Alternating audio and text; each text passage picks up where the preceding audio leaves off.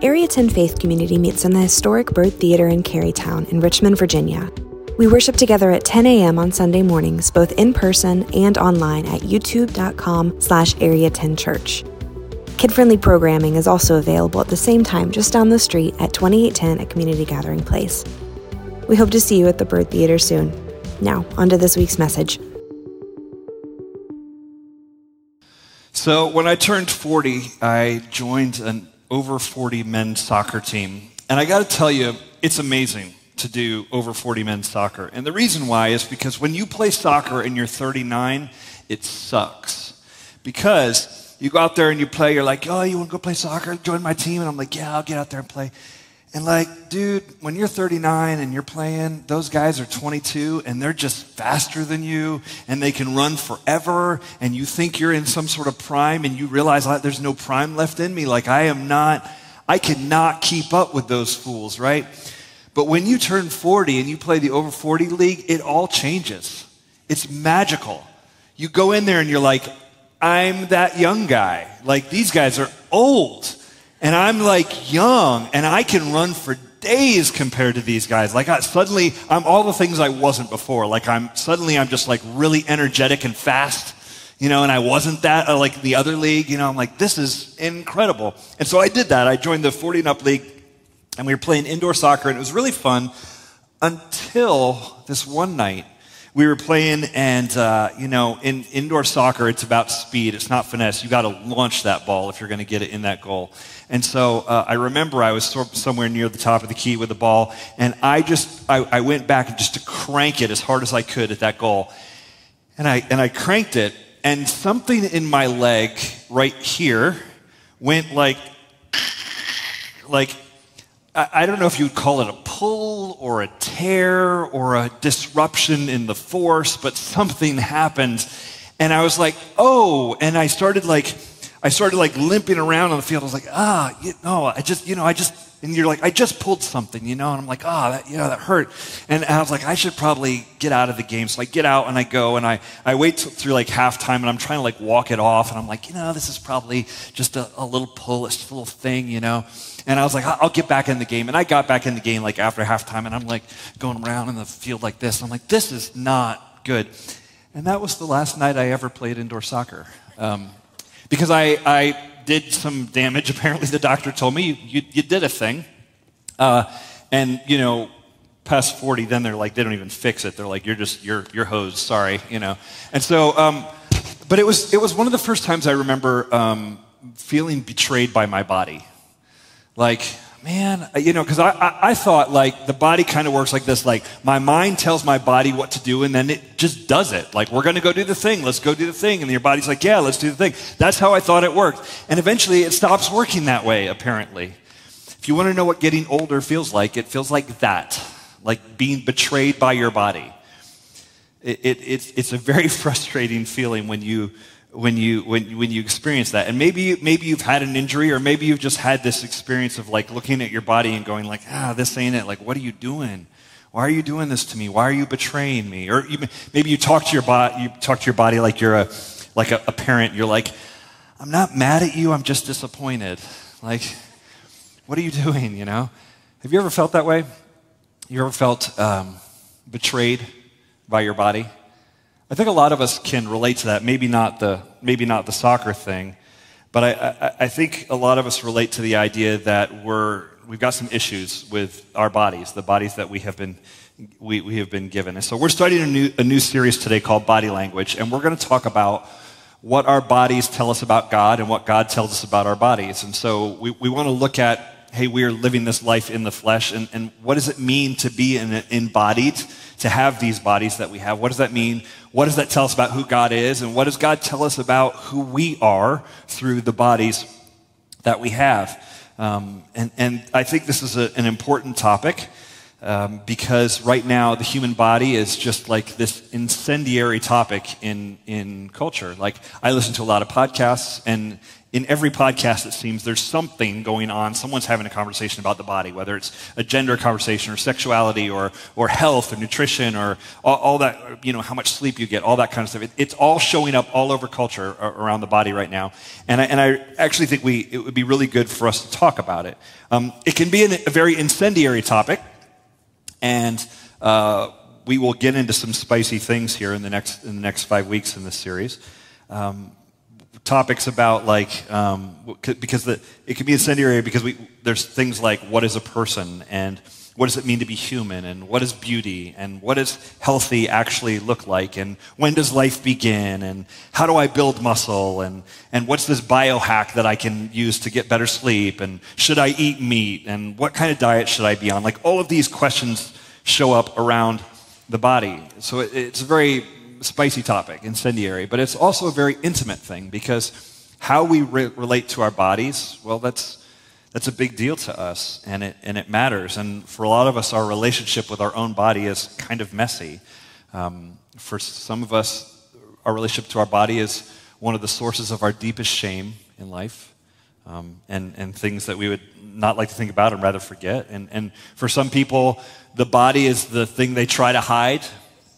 For some people, the body is the thing that drives their identity the most.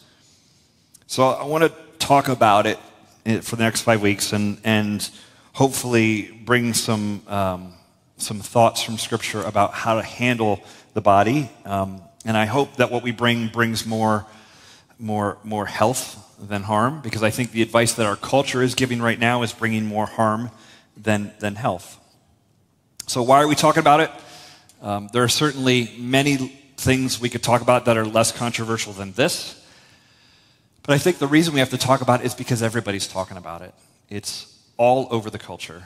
Um, I, I, I think your kids are learning about it in school. You're hearing about it at work through policies that are being made. It's all over, you know, podcasts and in your news feed of your social media. It's a, it's a, it's a big deal. And even if how you relate to your own body is not a big struggle for you, it probably is for friends of yours, people that you love, family members. Uh, everyone is dealing with this. So we want to we want to spend some time talking about it because I want the church to be a place where people can be encouraged and challenged as they wrestle through the things that are cultural norms. Like, I want us to be able to think well about what is going on in culture and, and how do we deal with it? How do we talk about it? How do we relate to those things? Let's think well. Let's, let's come together and, and really look at what God has taught on these things and figure out how we walk that out in our, in our day-to-day lives. We want to have, create a space where people can engage compassionately and honestly and lovingly with nuance about tough topics. Because some of the topics we're going to cover in the next couple weeks are going to be some tough topics that are going to take compassion and love and nuance and truth. And if we get this right as a church and we're able to talk about these things well, um, I think we, we set ourselves up or we position ourselves in the community as a place where you can go and really get into this stuff and, and, and learn and grow and hear truth. And um, you can, you can and, and I think as the church, if we can set ourselves up to handle these things well, we can have the opportunity to point people to Jesus, who ultimately um, is the author, the creator of us, and, and he he can show us grace and truth as we navigate some of these, these tough topics. So let's dive in. Uh, how do we currently view the body? What are some statistics out there that you, we could find about how people are viewing the body? Uh, I found several. Check this out. Nearly 50% of teenage girls say they want cosmetic surgery. 50 57% of all teens say they're not happy with their body, and that number jumps to 78% by age 18. That's a lot. 40 to 60% of elementary school girls are worried about being too fat, and one in three boys younger than 15 say they want more muscle so they can be more of a man. Abigail Shrier reports, a journalist, she did a, a, a book um, about gender dysphoria. She talked about gender dysphoria, the idea that um, I, my brain is telling me one thing that's different than my body. I, you know, it's the, you know, I'm, I pres- I'm, I'm a man, but I, I, my brain's telling me that I'm a woman. That idea, that the idea of gender dysphoria um, shows up. It has always shown up in the general population. Less than 0.1% of the population, primarily men, who have dealt with that over centuries of, of feeling this, this disconnect between body and, and mind, and they feel like, oh, I'm actually a woman, that kind of thing. Um, but Abigail Shrier's reported and, and showing the studies that, that say that uh, the amount of girls now that are identifying as gender, having gender dysphoria is up 4,400% in the last decade. So something is going on. And it's not just, oh, it's just easier to talk about now. Like there's, there's definitely something going on culturally around, around that issue. And I think the way that our society is talking about it and, and trying to offer solutions, I think it is not bringing more freedom. I think it's bringing more bondage to people. Now, many of us have, even if we don't struggle with gender dysphoria, let's say, many of us have a, um, maybe an unhealthy view of how we relate to our body. For some of us, there's rejection of the body. We think of the body as something that we need to escape. I don't like what this is, I'm going to be something else. And for others of us, there's something more like obsession about the body. My body is something that I actually need to like rule over and, and, and conquer. Um, for a lot of us, it's, um, I'm, uncomfortable with the body that I'm in. And, and we might say, um, you know, my body doesn't define me. Um, who I truly am is not my body. Who I truly am is what's in my head. And so we focus on the transcendent self and the, maybe the spiritual or emotional side of us. We focus on that and ignore the physical side. We go, that's just my body. That's not who I truly am. And maybe we will ignore nutrition, or we will ignore rest or sleep, or we will ignore our past trauma. We will ignore these things because those are all things of the body, and we'll just say, well, that's just not me. I am something else. Or maybe we will obsess over our bodies and we will go, man, I really need to focus on this and I need to conquer this thing and I need to do whatever I can to make it something else. Um, that could be done in a healthy way through maybe rest and nutrition and all that, but it can also go uh, way overboard where we have all sorts of surgeries. There's a, there's a, multi-billion dollar anti-aging industry. And maybe some of that's good. I mean a cream or something might be might might be good. But it can easily become overboard where what we are not trying to fix is our bodies, but really what we're trying to fix is our ego. As we, as we get older and we're trying to go like, oh, I, I used to have it and I'm going to get it again through all of these other, other means. Um, so the body becomes something we either reject, say it's not a thing, or we obsess over it maybe to an unhealthy level. I think modern beauty standards um, the way we are talking about beauty in our culture, uh, I, don't think they elevate the soul or, or, make us better. In fact, mostly what they do is degrade. And they try to get us to play by some really crazy rules for what is normal and what is good and what is right. So let's pause and catch our breath because there's a lot there, right? Um, the goal in this series is going to be uh, how can we get to a healthy place? a healthy place about who we are as embodied people. And how do we relate to ourselves better? How do we relate to God? Um, how do we relate, relate to other people through the bodies that we have been given? I, I think this is crucial to our well being because what we think is true about our bodies determines how we use our bodies. And how we use our bodies determines how we live our lives. So we need to talk about this stuff. I hope this is useful to you. If you today are at peace with your body, I'm happy for you. I think that is awesome.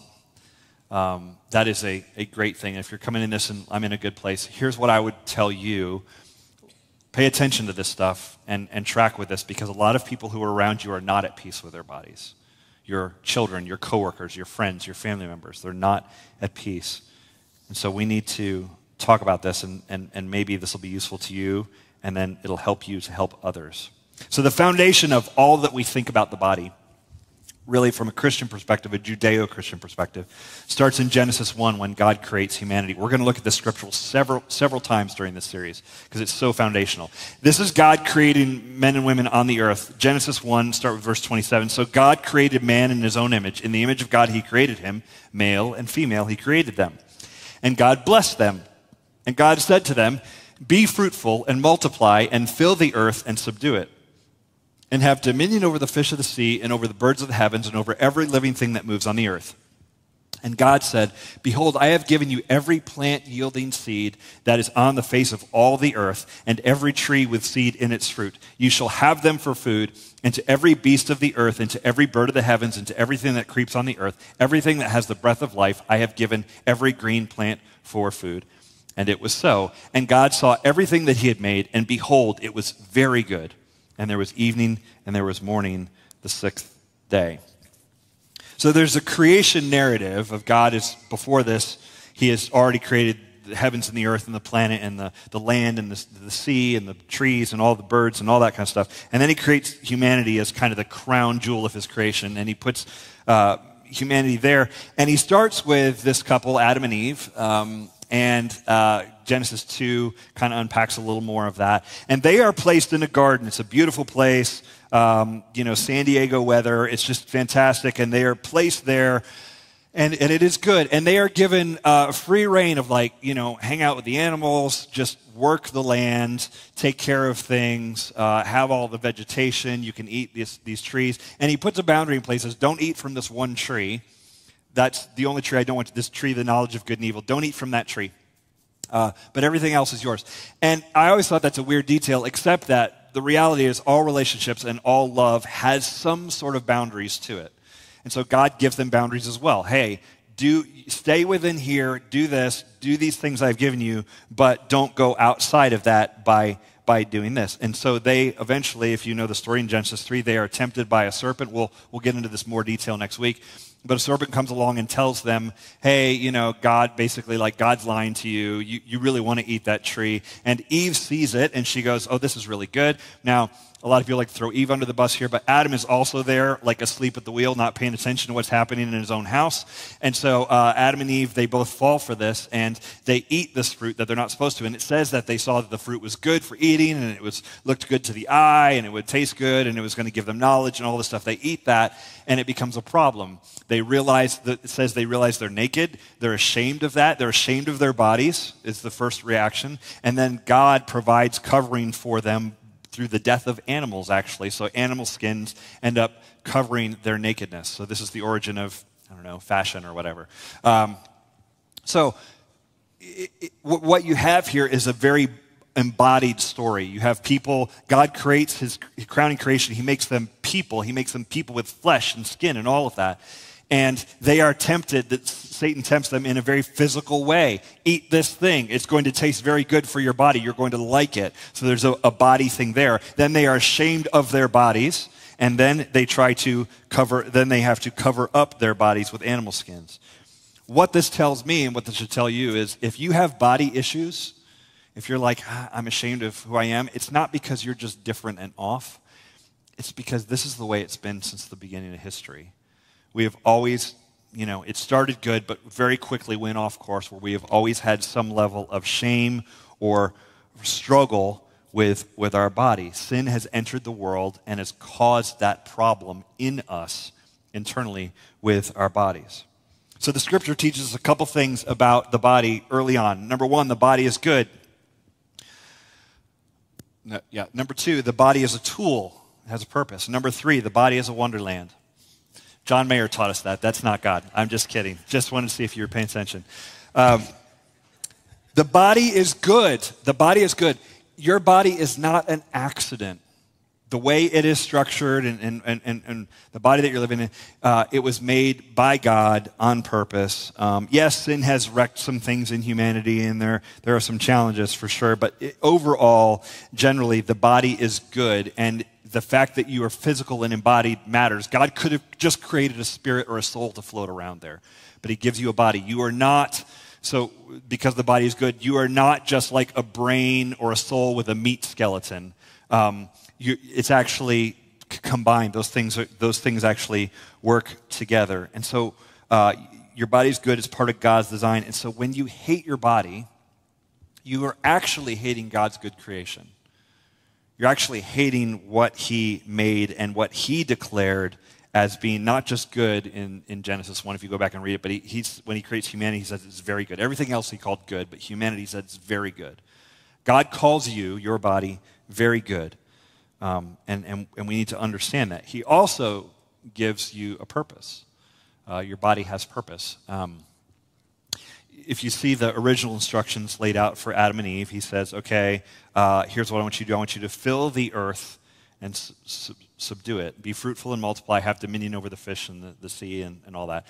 Basically, uh, the, the instructions from God were make more of you. There's, I'm starting with you guys, but I want you to make more. So be fruitful and multiply, reproduce yourselves and fill the earth, and take care of it.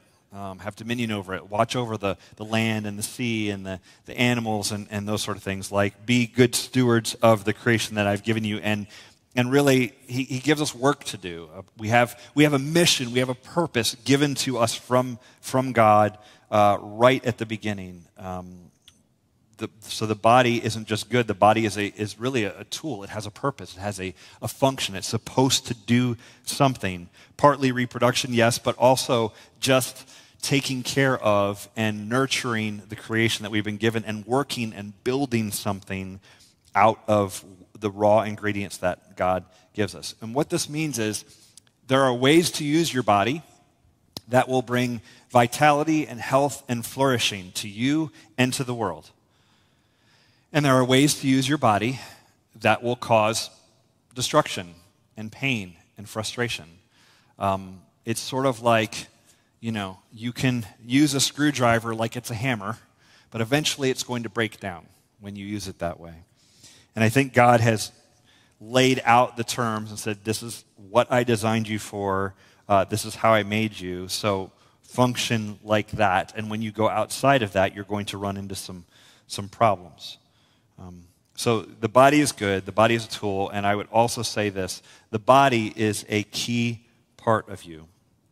The body is a key part of you. It's not just a, a, a, an extra thing, it is key to who you are. Um, not everything, but it's not nothing. Uh, in fact, the scripture talks about the biblical authors talk about the body and soul often like they're two sides of the same coin, that they, they, they, work, they work together. Your, your inner soul is expressed through your outer body. Uh, listen, just let me give you a couple scriptures. Listen to how often they're kind of lumped together. Psalm 63 1. Oh God, you are my God. Earnestly I seek you. My soul thirsts for you. My flesh faints for you as in a dry and weary land where there is no water. Uh, Proverbs 4 says this My son, be attentive to my words, incline your ear to my sayings. Let them not escape from your sight, keep them within your heart, for they are life to those who find them and healing to all their flesh. Somehow, God's words and teachings can be healing to your flesh, not just to your mind, not just to your disruptive thought patterns, not just to your intrusive thoughts or whatever it can be healing to your flesh, it says.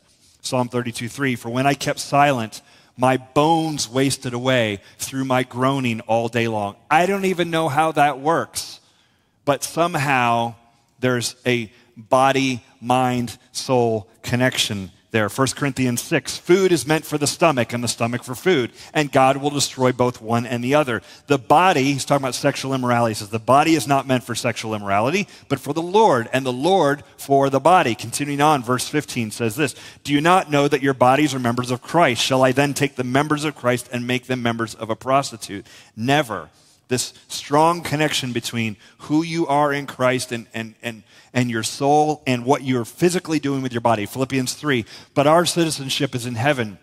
And from it, we await a Savior, the Lord Jesus Christ, who will transform our lowly body to be like his glorious body by the power that enables him even to subject all things to himself.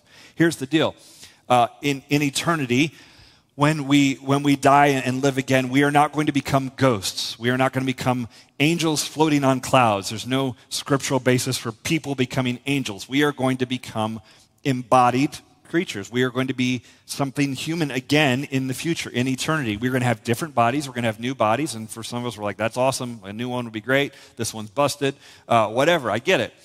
But that is our future. Our future is not ever you're just going to be floating around like a thought or a whisper. You are embodied. That's always the case. When Christ returned from the dead, he came back physically Um, he, he had a physical body. So our body isn't something just to escape from. And I'm wondering where's the disconnect because if, if, we, if we don't like our bodies, um, or if, if we reject our bodies or we obsess over our bodies, why is there a disconnect? If the scripture says um, we're supposed to have bodies and we always will, uh, where's that disconnect? And I think, I think what happens is that sin just gives us a very distorted view of our bodies. Um, there's, a, there's a distorted view, I think, in the Christian world, and there's sort of a secular distorted view of the body as well. Let me, let me just explain both of them briefly.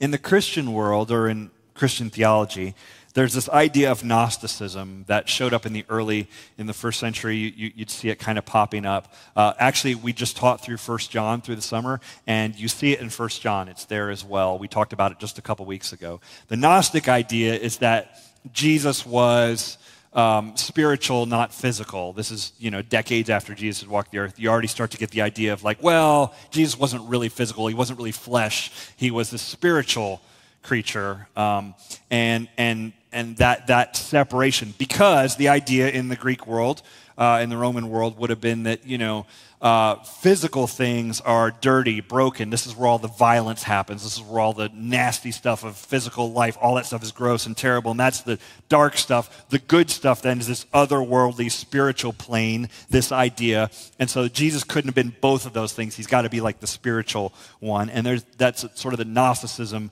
the split that happens in the ancient world. And we actually have some versions of that that show up in Christianity today.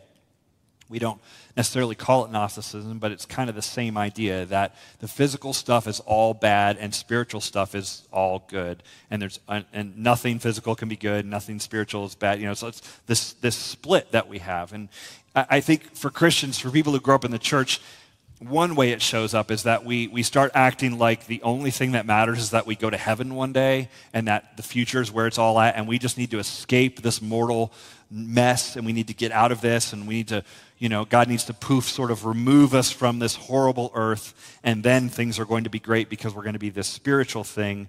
Um, I think that's a little bit how the Christian sort of Gnosticism idea uh, shows up. And I think when we do that, we're ignoring the fact that our faith and, and our, our spiritual life is embodied. Jesus was in the flesh too. He was a, a he, he took on flesh. He was um, he, he was he was uh, walking on the earth in the soil, in the dirt with us in a very physical way. If bodies didn't matter to Jesus, then I'm, I'm curious why he healed so many of them. Like it must have mattered on, on some level. If, if, uh, if, if bodies didn't matter, why did Jesus come back from the dead in a body and then minister to a lot of people? Why did he teach us about how to handle our bodies? Like, because the body actually matters. So we need to hold the body and soul together in, in our minds and in our, in our faith and not separate them out. So a, a quasi Christian way to separate them out is that Gnosticism thing. But I think what's more popular in our culture right now is there's a, a, a very secular idea that splits out uh, the body and the mind. Um, it's called the personhood theory, which is basically a person is separate from their body. Now, that theory that a person and that you are this thing that's separate from your body. That theory um, was actually pretty useful, especially over the last hundred plus years of um, abolishing slavery, uh, treating people like they're actually people, um, and that not just a, a, body to be used uh, for the empowerment of women through vote and all these things. Like there are some really good things that have happened over that uh, over the centuries. However, in the last 60 years or so, um, we have shifted I think we've, we've, we've shifted away from, uh, from that, and, and we, we've basically taught that a person and, the, and their body are two separate things um, almost completely, and that um, who you really are is your sense of agency, your sense of self awareness. If you have agency and self awareness and things like that, that makes you a person as opposed to just a body, and that your sense of self really has nothing to do with your body. If you think about Rene Descartes, uh, famously, we don't know many philosophers, but we know what he said, and he said, I think, therefore I am. And I think in modern terms, I think what, what we, we've taken that to mean is um, I'm a person because I think. And who I am is what I think. It's about my conception of myself in my mind. And this per- personhood theory really is this new age, sort of progressive Gnosticism that says the body has no connection to our identity. That you can be something and your body something completely else. Uh, Nancy Pearcey uh, wrote this book. It's a really good book. I'm going to recommend it for you. It's a book called Love Thy Body. Uh, read it maybe two years ago and then I've looked it over again for this series. Um, I'll post a link to that book uh, for you this week so you can get a hold of it if you want. But this is what she says in her book Christianity holds that the body and soul together form an integrated unity, that the human being is an embodied soul by contrast, personhood theory entails a two level dualism that sets the body against the person as though they were two separate things merely stuck together.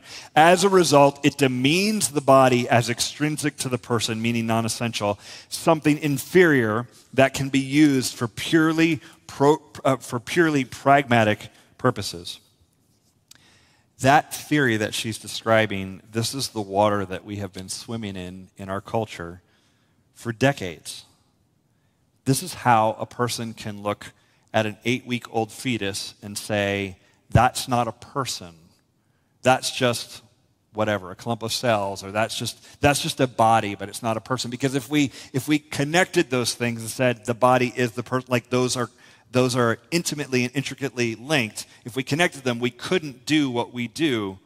We couldn't, we couldn't stand behind the things we do with abortion because we, we wouldn't be able to hold that together in our head. So we say, with this personhood theory, we say, no, that's not a person.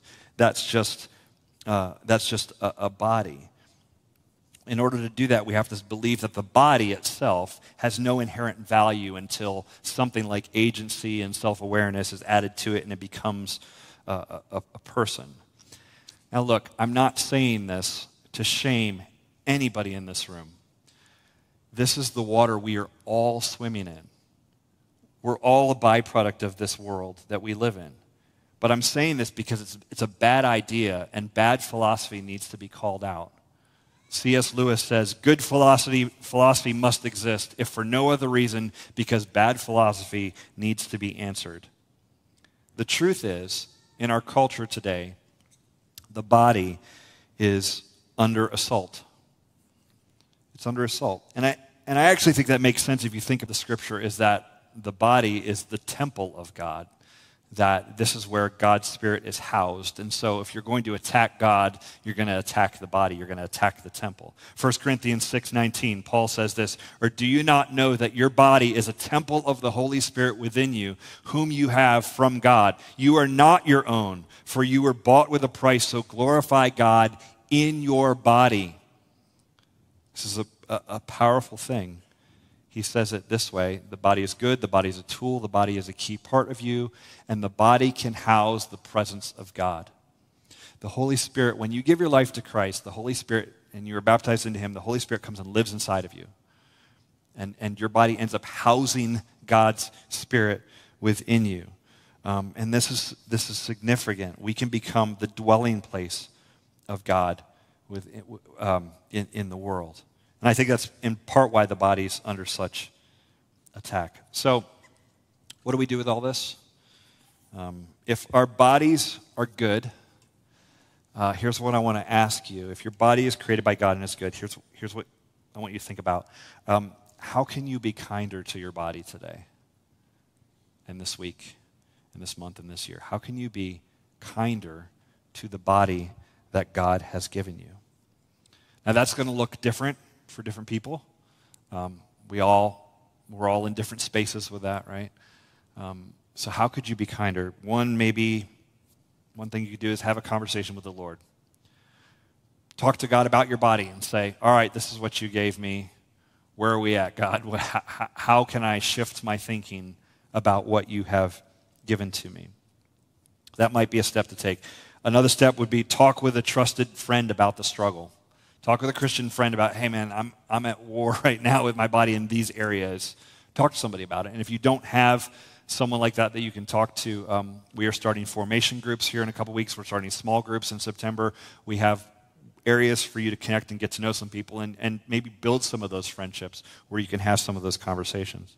Um, a third step might be to read Nancy Pearcey's book. Again, we'll post a link to it tomorrow so you can see uh, and you can order it. Um, a lot of good material in there, and, and, she walks through so many things about the body and culture right now and helps us think through it on a pretty deep level. And maybe and maybe another step we need to take is there's like some things we need to unfollow online that aren't helping our image of our body. Maybe there's, uh, you know, even even some fitness accounts are probably over the over the top. You know, some biohack you need to do. Like maybe there's some things that we're following that maybe aren't helpful for us.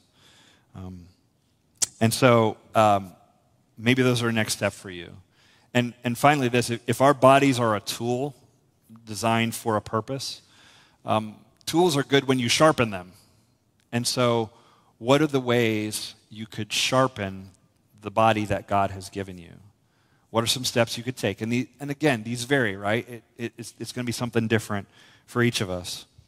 But maybe, maybe sharpening the tool that God has given you is looking at nutrition. Um, so much of how our bodies end up being has to do with what we eat and how we eat and when we eat and all that kind of stuff. Maybe we look at that more closely if we haven't been. Maybe we look at our sleep. Why aren't we sleeping? How could we get more sleep? How important is that? I don't know about you. I listen to a lot of podcasts. They're all telling me to go to sleep, which uh, would be easier if I wouldn't listen to podcasts so much. They keep me up thinking about it in the middle of the night, but it's weird. Um, maybe that's maybe looking at sleep. Maybe looking at counseling. Um, there's a lot of, uh, and we'll get into this in a later talk, but there's a lot of things around trauma and things from our past that, that show up in the way we show up in the world today. And they show up in our bodies. And maybe that's worth looking at and, and diving into. Or maybe it's, maybe it's exercise. Maybe we need to um, stop living our lives just in the world of the mind. And I think this is one of the downsides of sort of modern laptop world is that a lot of people just uh, live our whole days in our heads doing intellectual work. And I really value intellectual work, it's really good, but it's not incredibly embodied. It's not, it doesn't activate the body. And maybe we need to lean into that more and go, man, I need to intentionally find ways to sharpen what God has given me. Um, we are going to have this body for a long time, and then we're going to have a new one in eternity. And so um, I really believe we need to look closely at what God has given us and we need to do what it takes to care for what we have and, and remember that it was given to us by God and that it is good. Let's pray. God, thank you for uh, the body and that we are embodied creatures, and I pray you help us to um, be kinder to the bodies that we've been given and, and handle them well and think about them rightly and think about them in line with how you design them to be so that we can flourish, so that we can be more healthy in, in body, mind, and soul. God, help us to hold those things together as we think, think lovingly and carefully about um, all the issues swirling around in culture today. Thank you, Lord. In Jesus' name, amen.